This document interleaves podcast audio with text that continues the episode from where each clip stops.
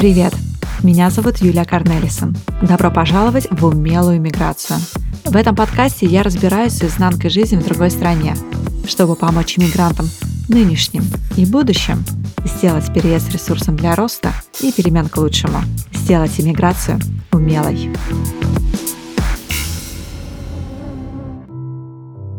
Привет и добро пожаловать в дебютный выпуск подкаста «Умелая иммиграция». Я заранее хочу поблагодарить всех тех, кто его прослушает, выпустить дебютный выпуск подкаста очень большой и ответственный шаг, по крайней мере для меня. Итак, сегодня я обсуждаю с гостем моего подкаста очень интересную, очень важную и я хочу сказать все-таки спорную тему, которая касается каждого иммигранта.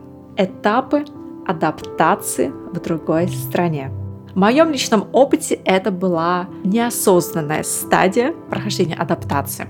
Потому что в то время, когда я переезжала в Нидерланды, я ничего не знала об этом. Но, признаться честно, я к своей иммиграции не особо-то и готовилась. Я была молода, сильна, амбициозна, воодушевлена. Я просто верила, что все будет хорошо. У меня есть опыт переезда по разным городам внутри России. У меня даже был опыт переезда в другую страну, когда мы из России с родителями переезжали в Беларусь, на родину моего отца. И как мне казалось, что раз я уже несколько раз в своей жизни проходила эти этапы, пусть даже и в подростковом возрасте, то что здесь такого пройти их заново?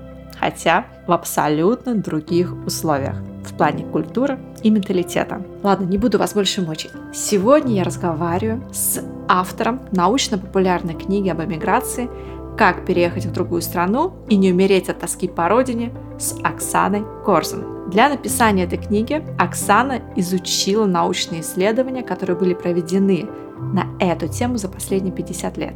Она также пообщалась с иммигрантами из разных стран, чтобы услышать, узнать их опыт, чтобы перенести теоретические знания на практику. И все это вместе собрала в одной книге, которую прочитала уже ни много ни мало, а более 4000 людей по всему миру. В этом подкасте вы услышите, какая теория является самой популярной, описывающей стадии адаптации в новой стране. Также Оксана поделится другими исследованиями, которые мало известны и которые наталкивают на очень интересные размышления. По крайней мере, меня они натолкнули на эти размышления и на желание разобраться в них дальше.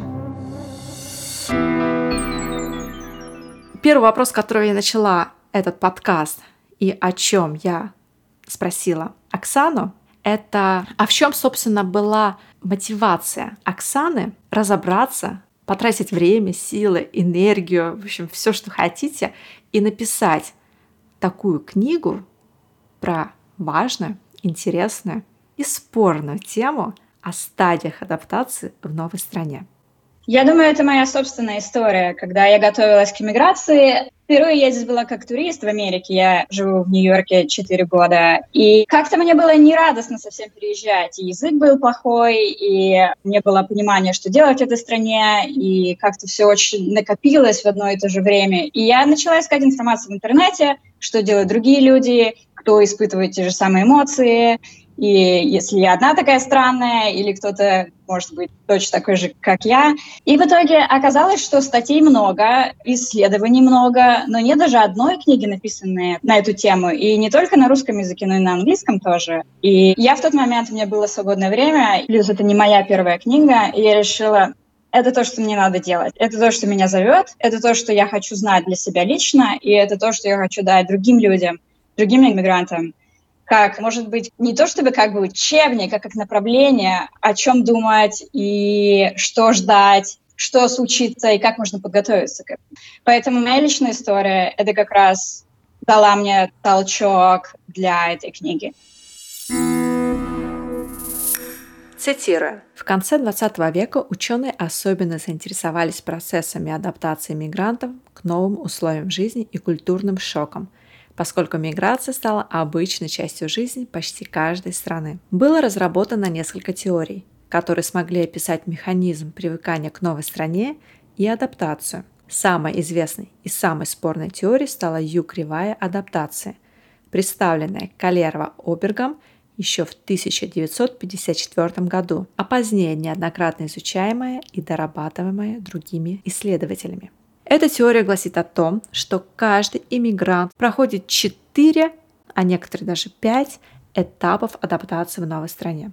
При этом, что вызывает спор у ученых, это то, что не все люди проходят эти этапы. И у каждого человека эти этапы несут свои краски и свою продолжительность. Кто-то может даже перескочить какой-то из этих этапов, а у кого-то этап может затянуться на много-много лет. Так что он, может быть, и не дойдет до четвертого этапа, то бишь последнего. Какие этапы адаптации существуют согласно теории Калерва-Оберга?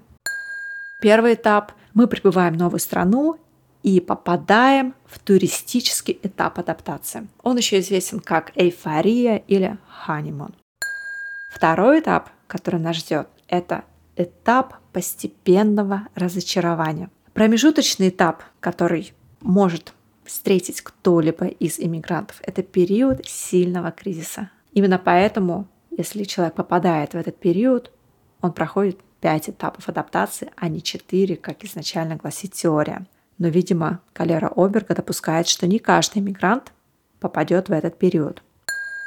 Соответственно, третий или уже четвертый этап адаптация – это этап приспособления.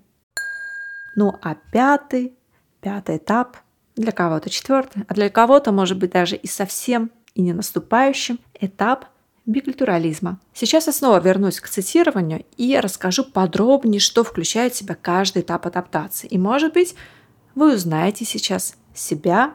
Если это так, то дайте, пожалуйста, мне об этом знать. Мне очень интересно узнать, кто из слушателей подкаста на каком этапе адаптации сейчас находится. И можно будет потом сделать такую своего рода статистику.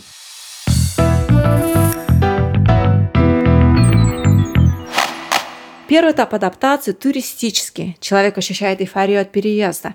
«Я здесь, я смог, для меня нет преград». Эта стадия предполагает некоторое снижение критического мышления к действительности. Иммигрант сосредоточен на приятных ощущениях, новых местах, разнообразии в магазинах, новых вкусах, окружающей среде, развлечениях. К тому же, часто иммиграция предшествовал нервный переезд и период сбора документов. На этом этапе человек расслабляется – и выдыхает. Мне кажется, что если человек очень часто приезжал в эту страну до иммиграции, вполне может быть, что этот этап у него проскочит незаметным. Переходим к второму этапу. На втором этапе, этапе постепенного разочарования, проблемы неспешно нарастают. Иммигрант имеет еще свежие воспоминания о старой стране и неизбежно начинает сравнивать и обычно не в пользу новой страны. Чаще всего это происходит через стереотипы, с которыми он жил в стране отъезда. Сейчас с ними можно столкнуться в реальности, и часто это вызывает необходимость пересматривать собственные взгляды. На фоне этого происходит постепенное снижение настроения, поскольку необходимость встраиваться в окружающую среду предполагает столкновение с бытом и жизнью другой страны и может вызывать негативные ощущения, поскольку навык общения в этой культурной системе еще не выработан – или не доведен до автоматизма. На этом этапе присутствует сильное ощущение чужеродности и отсутствие чувства дома. У некоторых людей могут возникать мысли о собственной неполноценности, дискомфорт от общения с окружающим миром из-за невозможности понять людей в новой стране, отчуждение. Часто это выливается в сознательную попытку уменьшить общение с другими людьми, изолироваться, появляется разочарование в выборе страны и вообще в переезде – человек начинает задавать себе вопросы о правильности его выбора. И в этом, конечно же, огромный плюс знания о том, что существует такая теория. И когда вы услышали что-то из этого знакомое о себе, то, может быть, вам станет легче, что это просто нормально, что это просто второй этап адаптации, постепенного разочарования, и этот этап обязательно, ну, я очень надеюсь, что для вас это случится, он перейдет в этап приспособления. Третий или четвертый этап адаптации – это этап приспособления.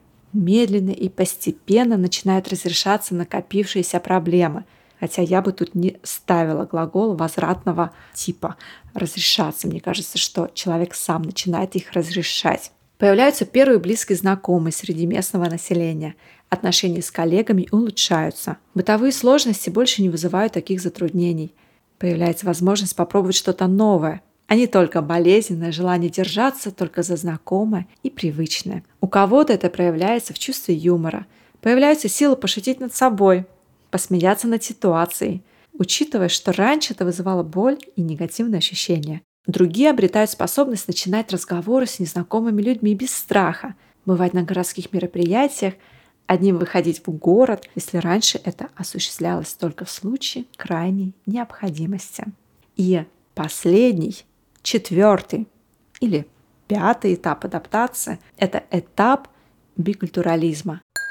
Мигрант уже полностью адаптирован к окружающему миру. Ему легко взаимодействовать с людьми, Бытовые ситуации больше не вызывают неприятных ощущений.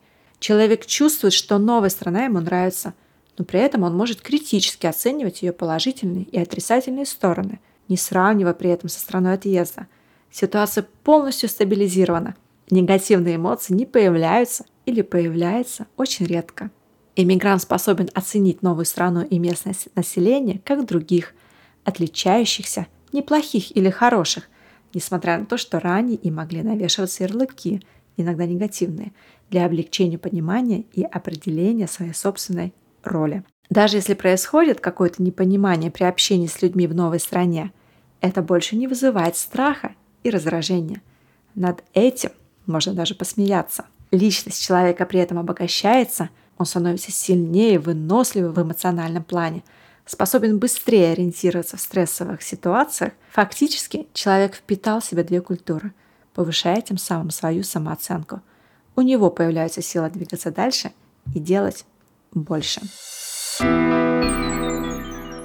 Лично для меня главный спор верности теории адаптации Калерва-Аберга связана с этим последним этапом, этапом бикультурализма. Все просто потому, что если человек встретит на пути новые ситуации, какие-то новые бытовые ситуации, которые он еще не встречал при первой спирали прохождения этих этапов, описываемые ранее, то может возникнуть откат назад в этап разочарования. Если человек чувствует себя эмоционально нестабильно, если он не смог развить в себе толерантность, эмпатию к этой стране, к местным жителям, не смог проникнуться культурой, менталитетом, чтобы принять те нормы и правила, в которых он сейчас живет и вращается, то при наступлении новой, незнакомой ранее, бытовой чаще всего ситуации, он не достигнет этапа бикультурализма, а откатится назад на этап разочарования. Поэтому Спорная теория Калерова Берга еще и в том, что эти этапы не происходят сами по себе, что просто нужно сидеть и ждать, когда один этап сменится следующим, следующий сменится с последующим и наступит конец. Нет, это работа над собой, это личностная работа. Вот он говорит, что человек достигает бикультурализма, а что дальше? То есть это как бы получается по его а, теории точка в вопросе адаптации. То есть человек адаптировался, или же все-таки есть вот эти спады и падения снова, потому что ты уже как бы вроде на новый уровень поднимаешься? У него это не было как, как по расписанию, это скорее какие эмоции человек испытывает. То есть, например, на первом этапе это вот восторг, это вдохновление, это какие-то физиологические реакции. Когда этот человек достигает кризиса, это тревога, это депрессия, и это какие-то негативные эмоции, физические болезни. И дальше, когда человек достигает адаптации, он фактически возвращается к своему базовому уровню здоровья. С ним все хорошо, человек удовлетворен, не испытывает тревоги при общении с местными, не испытывает тревоги, когда надо пойти на работу и общаться с э, другими людьми. И, наверное, вот это для него было моментом адаптации, когда ты просыпаешься утром, как дома, живешь целый день, как дома, и спать идешь без тревоги и страданий практически. Угу. То есть человек, получается, сам о себе все знает. Ему просто стоит прислушаться к тому, что он сейчас испытывает, и понять, на какой стадии я сейчас нахожусь. А если все-таки есть еще какая-то тревога, боязнь, то, в принципе, и работая с этими эмоциями, можно помочь себе перешагнуть, так скажем, да, на следующий этап, этап адаптации, когда уже станет комфортнее, легче, непринужденнее, оказавшись уже на стадии приспособления или бикультурализма. Единственная проблема, которая в этом существует, то что это, это требует времени. Есть такие истории, когда люди за три месяца были способны дойти до последнего этапа, но по большей части это занимает год-два, иногда больше для каких-то людей. И проблема в том, что надо себе регулярно напоминать, что вот эти плохие эмоции, которые я сейчас испытываю, это нормально, это часть адаптации. Это не потому, что я слабый или глупый, или я ненавижу этих людей, которые сделали мою жизнь такой сложной. Это просто перестройка личности происходит. И когда что-то строится новое, это всегда болезненно.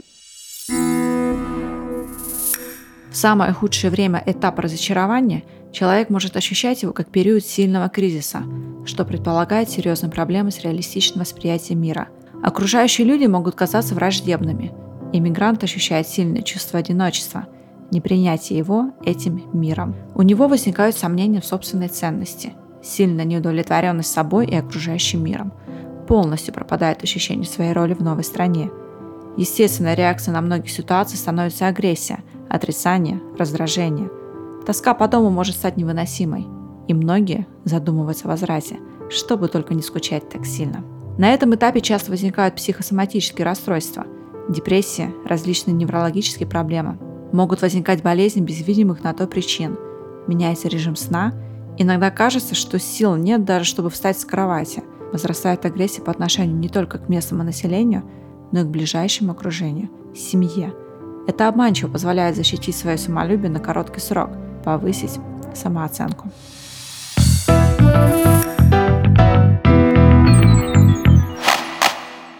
Следующем выпуске подкаста я буду говорить с клиническим психологом подробно на тему депрессии. Я постараюсь разобраться, что это такое, как это ощущается и что с этим делать. Какие есть первые звоночки, симптомы того, что идет что-то не так. Как это заметить в себе или в окружающих тебе близких людях. Подписывайтесь на подкаст «Умелая иммиграция», чтобы получить уведомления о выпуске.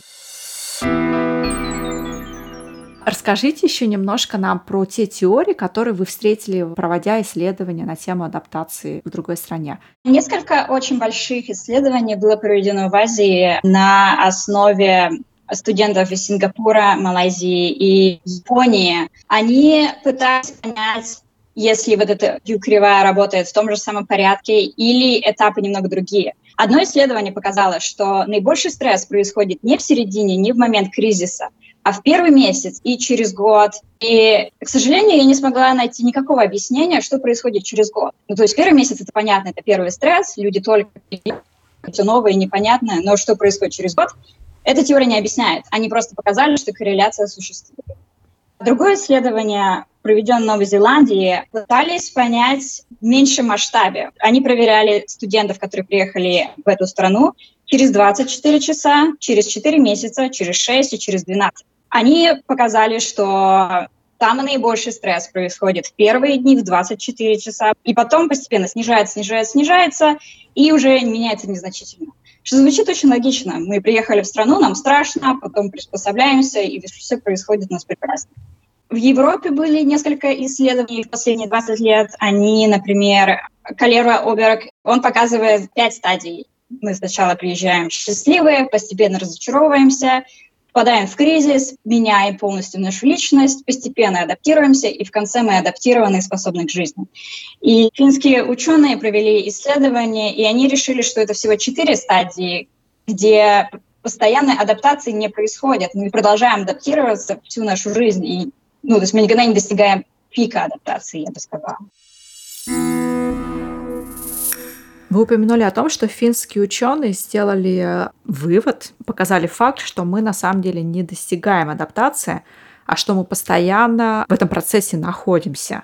Что, в принципе, тоже логично, потому что вообще человек все время меняется, да, то есть постоянно что-то происходит с его а, личностными трансформациями, что взгляд меняется, ценности меняются, роли меняются, интересы меняются. И что, конечно же, имеет смысл или имеет быть место и в иммиграции, когда можно это перенести, в принципе, и на обычные какие-то практические моменты. Например, я родила дочку, когда, сколько уже, наверное, 4 или 5 лет прожила в Нидерландах, что как мне казалось, я уже давно прошла эти этапы, о которых говорит У Кривая, но когда случился новый какой-то этап в моей жизни, с которым я еще тогда не встречалась да, на тех этапах, для меня случилось снова вот это состояние, когда я понимала, что какие-то моменты меня разочаровывали, каких-то я расстраивалась, что вот местные вот так а, обращаются, например, не знаю, там с беременными женщинами и так далее. И по себе я заметила, что вот этого этапа адаптации то есть у него точки не существует, вот как таковой, да, то есть вот точки, что я адаптировалась, у него не существует при условии, если ты сам в себе не видишь, что постоянно ты сам как человек меняешься, трансформируешься. И вот когда вот это воссоединяется, да, то есть твое внутреннее с внешним, становится вот такой гармоничной какой-то волной, и ты вот как будто бы просто по ней идешь и понимаешь, что и внешне меняется, и внутри меняется, вот тогда ты понимаешь, что не существует вот этих этапов адаптации, а существует просто мое какое-то, собственно, непринятие тех вещей, которые я сейчас встречаю на своем пути. Но это сейчас уже вот мои такие э, личные рассуждения, они, может быть, никак не обоснованы, и э, я просто единичный случай, который это так проживает. Но мне порадовало, что финские ученые тоже об этом сказали, поэтому мне захотелось сделать вот такое отступление. По факту все исследования, которые я сейчас упомянула, они основаны на том, что мы все люди, и независимо от какой страны, мы все проходим примерно один и тот же этап, один и тот же процесс. Мы можем изменить это. Это не значит, что мы все будем в кризисе или в какой-то момент у нас у всех будет один и тот же этап развития. У нас есть личностная разница, и это изменит сам этап адаптации. Но по факту мы все, скорее всего, все иммигранты пройдут примерно такой же самый этап. В разное время, с разной скоростью, с разными достижениями и потерями, но примерно он будет одним и тем же. Согласно теории Калера-Оберга, бикультурализм – это последний этап адаптации. Человек начинает чувствовать, что страна ему нравится, но при этом он все так же может критически оценивать ее положительные и отрицательные стороны, но не сравнивает ее при этом со страной отъезда. Ситуация полностью стабилизирована, негативные эмоции не появляются или появляются очень редко. Иммигрант способен оценить новую страну и местное население как других, отличающихся, неплохих или хороших, несмотря на то, что ранее им могли навешиваться ярлыки, иногда негативные, для облегчения понимания и определения своей собственной роли. Даже если происходит какое-то непонимание при общении с людьми в новой стране, это больше не вызывает страх и раздражение. Над этим можно даже посмеяться. Финны же, напротив, сделали вывод, что не существует последней точки в адаптации в новой стране, теории которой я также являюсь последователем после 11 лет жизни в Нидерландах, подтверждая это на своем личном опыте. Но кто же прав? Давайте послушаем еще одно исследование, которое, как мне кажется, прольет свет на эти вопросы. Есть ли конец в адаптации или же его не существует? Джон Берри, известный американский антрополог и социолог, опросил 8 тысяч молодых иммигрантов, пытаясь понять, что происходит после того, как они адаптируются, как они выбирают стратегию жизни. Они продолжают жить в своих маленьких комьюнити они становятся абсолютными представителями новой страны, или что вообще происходит с нами после того, как мы прожили здесь год, два, три, пять, десять лет. И по результатам этого исследования выяснилось, что есть четыре категории людей, четыре категории поведения, которые основные для большинства иммигрантов. Это интеграция, ассимиляция, сепаратизм и маргинализация. Фактически вот эти четыре категории объединяют все типы поведения в обществе. Интеграция — это про тех людей, которые смогли взять свою историю в их старой стране, например, России, и интегрировать ее, но при этом взять что-то из другой страны и стать таким просто новым представителем человечества, которые до сих пор практикуют традиции и какие-то вещи, не знаю, называют своих детей русскими именами, но при этом они открыты ко всему новому. Ассимиляция — это другая стратегия, когда люди говорят, я мою старую страну не люблю больше, пожалуйста, не напоминайте мне, что я из России, я теперь вот представитель другой страны, верю в те же самые идеи и практикую те же самые традиции, которые делают представители новой страны. А третья стратегия — сепарация. Сепарации люди говорят, моя новая страна они тут все идиоты, они не знают, как жить. Мы, русские, знаем, как жить. Мы будем жить в нашем маленьком райончике, в нашем комьюнити, потому что вот доверять мы не можем им, они вот совсем странные люди. И Четвертая стратегия – маргинализация. Это очень печальная стратегия, потому что люди больше не верят в свою старую страну и не готовы общаться с людьми из старой страны полностью отвергают их собственную историю. Но и новая страна их не приняла. У них нет возможностей, у них нет денег, нет языка, и они не способны адаптироваться. Эти люди практически потеряны, и они не знают, что им делать, и, может быть, не стремятся к тому, чтобы что-то делать. И в этом исследовании, где было 8 тысяч иммигрантов, были примерные проценты, сколько людей выбирает какую категорию. Выяснилось, что наиболее популярная категория – это интеграция. Примерно 36% людей выбрали интеграцию – После нее была сепарация, люди продолжают жить в своих маленьких комьюнити. Следующим этапом была маргинализация 22%, и ассимиляция была самым последним выбором 18% всего. И исследование также показало, что интеграцию и ассимиляцию выбирают люди, которые прожили 12 лет или больше в стране, или родились в стране. И те, кто прожили меньше, они часто выбирают маргинализацию, она независима от того, сколько ты лет живешь. Это скорее связано с твоей личностью, чем с временем адаптации. И также было выявлено определенные личности, черты личности, которые свойственны людям, которые выбирают эти категории. Например, люди, которые выбирали интеграцию, что они эмоциональны, что они общительные, что они открытые, малоимпульсивные и они активны. Люди, которые выбирали ассимиляцию, показали высокую тревожность, общительность и дружелюбие. Сепарация была также тревожность, закрытость и низкую общительность. И маргинализация показала такие качества, как агрессивность, высокую импульсивность, низкий уровень доверия к другим людям. Почему это моя самая любимая теория? Потому что она сейчас буквально определяет, как я живу. Я когда сюда переехала, я была уверена, интеграция – самая лучшая стратегия. Я это делаю прямо сейчас, я способна, я могу сохранить русские корни и при этом быть американцем. Ну вот прошло 4 года, и я понимаю, что интеграция у меня не происходит. Я явно ассимилируюсь. Я явно говорю, что вот знаете, Россия там, в России происходят все эти вещи, и ко мне они никакого отношения не имеют, и я теперь больше к Америке, и... я, конечно, не очень понимаю, что с этим делать, я не понимаю, как это можно изменить. Это скорее, наверное, то, что происходит автоматически, хотя я думаю, конечно, ответственность моя в этом велика. Вот у меня как раз-таки по этой теме был и вопрос, а, что эти люди, они осознанно делают выбор того, какой путь они будут преследовать, или же это все-таки ну, вот так получилось, потому что мне свойственно, например, там высокая тревожность, я закрытый человек, и поэтому так получается, что я иду по пути сепарации. Или же это все-таки первично я делаю выбор, и поэтому я вот так себя веду. Или же я вот такой, и поэтому мне путь вот сюда.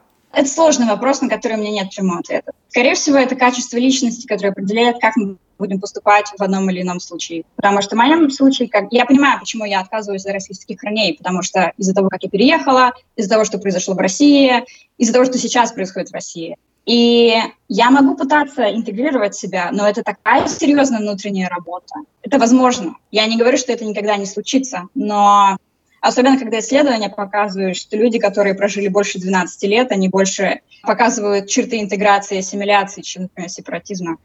И это, скорее всего, само по себе случится в какой-то момент, когда я приму мои корни, приму мой приезд, приму Россию как не знаю что. Ну, на самом деле, я могу поделиться своим опытом. Может быть, кому-то он будет интересен, и кто-то, может быть, узнает и себя в этих путях, так скажем. Я, наверное, до рождения дочки тоже, так скажем, может быть, я тогда была еще неосознанно, выбрала путь ассимиляции. Да? То есть у меня муж голландец, я усиленно учила голландский язык, у меня было минимум общения с русскоязычными, потому что мне нужно было изо всех сил, но я тогда называла это слово интегрироваться, да? то есть я еще не владела, так скажем, терминологией. Я должна стать частью этого общества и не выделяться от них. Но когда я родила ребенка, у меня, так скажем, родилось вот это потребность, вот это чувство, что я хочу своему ребенку показать частичку моей культуры, частичку себя, то есть то, с чем я росла, как становилось мое видение, мой менталитет и так далее. Да? И вот когда родилась дочка, мы вместе выбрали э, русское имя, но которое также хорошо читается на голландском, и, в принципе, тоже есть и у голландцев, просто пишется по-другому, ее зовут Алиса. И вот тогда у меня вот активировалась, возродилась, так скажем, вот эта связь а, с Россией, с Беларусью, с Украиной, да, то есть у меня очень международная, интернациональная история. Русские книжки, русские мультики, давай почаще поедем к бабушкам, к тетям, не знаю, там, дедушкам, чтобы дочка смогла на втором языке также свободно говорить, как и на голландском.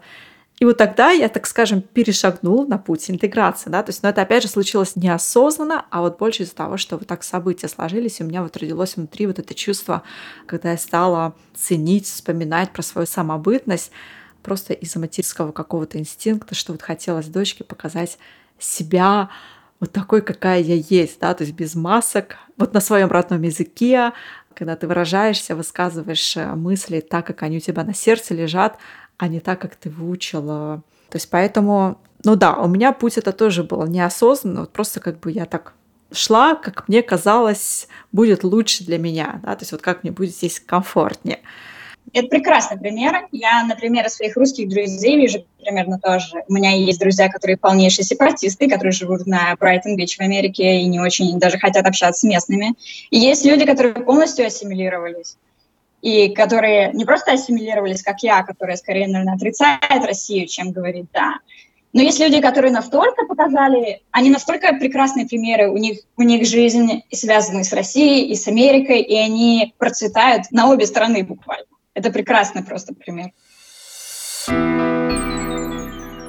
Оксана, а вот если учитывать ваш собственный опыт иммиграции да, и экспертизу, которую вы приобрели, написав книгу, покопавшись в исследованиях, пообщавшись с другими иммигрантами, дайте, пожалуйста, сейчас рекомендацию людям, которые находятся в самом начале пути адаптации. Сейчас пока не будем брать, на каком пути они, к интеграции, как к ассимиляции или э, к сепарации или к маргинализации, ну вот просто к адаптации вообще к их новой жизни. Если вам сейчас плохо, это нормально. Это значит, дальше будет лучше. Это не значит, что страна не подходит, или в жизни все не так, или вы сделали плохой выбор. Это не так. Это просто, это просто ситуация, которая происходит сейчас. И это вполне себе натуральный путь, как наша личность, как наша персоналити меняется со временем, как мы растем. И люди, которые прошли эмиграцию и которые попытались адаптироваться, они, мне кажется, сверхлюдьми, потому что пережить вот это, стать другим человеком, это потрясающий опыт. И те люди, которые переехали, и которым сейчас может быть плохо, может быть неплохо, но есть какие-то сомнения, через год, через два вы себя не узнаете. Вы пройдете такие потрясающие приключения и такие испытания, которые сделают в три раза сильнее, в три раза умнее, в три раза выносливее. Может быть, это какой-то свет в конце туннеля, который может помочь. Вторая рекомендация. Продолжайте тренировать и учить язык. Не потому, что это важно чтобы найти работу или чтобы, не знаю, купить продукты в магазине, а потому что язык — это отражение нашей личности, отражение нашей самооценки. И когда я сюда приехала, я помню, многие мои друзья говорили мне, ну вот мы знаем язык, мы можем разговаривать, но вот мы шутить с американцами не можем, потому что мы не понимаем шутки, они не понимают наши шутки. И вот эта вот мелочь, невозможность пошутить на английском языке, она настолько влияет, она настолько снижает уровень комфорта в жизни, и ты чувствуешь себя каким-то недостаточным, что ли, из-за этого. Поэтому учите язык, читайте книги, разговаривайте с людьми, делайте все, что угодно, но никогда не останавливайтесь. Как говорил Джон Леннон, в конце все будет хорошо. Если все плохо, это еще не конец. Развиваем умелые навыки для умелой иммиграции. По теме адаптации хочу поделиться с вами техникой, которая развивает навык адаптивности – Услышала я о ней впервые в выступлении Тима Ферриса на TED Talks, но своей стойкой она берет из философии стоиков – представление негативных сценариев или страхополагания. Ее суть в следующем. Вам потребуется ответить на три вопроса. Если у вас есть о чем-то опасения или даже страх, то разыграйте сценарий, как будто это уже случилось. Если 10 в шкале это самый пик страха, то возьмите для работы ситуацию, которая по заряду опасений тянет на оценку 4-5. Первое. Определите, чего вы опасаетесь. Что, если случится то, чего я боюсь? Например, я иммигрирую и буду тосковать по родине. Визуализируйте этот негативный сценарий. Второе. Подумайте, что вы могли бы сделать сейчас, чтобы его предотвратить. Если я буду тосковать по родине, например, то я могу сейчас уже отложить деньги на покупку билетов, чтобы отправиться навестить своих родственников, договориться с коллегами, партнером, супругой о том, что я смогу вырваться на выходные и улететь. Третий шаг. Если это случилось, то как это можно исправить? Какие действия могут мне в этом помочь? Тоска – это чувство привязанности. Тоска – это может быть воспоминание о той заботе, о той поддержке, о том чувстве безопасности, которое вы получали дома. Поэтому можно позвонить и поблагодарить близких за то, что они вам давали. Сделав это упражнение, вы подготовите возможные алгоритмы и действия. У вас есть сценарий, а значит выбор. Таким способом вы приучаете свой мозг думать вариативно, а бонусом еще и получаете уменьшение страха. В подкасте использовались материалы, опубликованные на сайте теории и практики. Спасибо, что были с нами. Пусть ваша миграция будет без стресса и влечет за собой только перемены к лучшему. Пусть она будет умелой. Подписывайтесь на подкаст «Умелая миграция» в iTunes, Spotify, Overcast или на другой платформе, где вы слушаете подкасты. А если вам понравился эпизод и он был для вас полезным, то, пожалуйста, оставьте обратную связь или звездочку в iTunes. Расскажите о нас вашим друзьям, особенно тем, кто планирует иммиграцию или уже живет в новой стране. Давайте поможем тем самым еще большему количеству людей сделать иммиграцию переменой к лучшему. Читайте нас в Телеграме и Инстаграме по нику Mindgration давайте вместе обсуждать, как сделать иммиграцию умелой. Услышимся!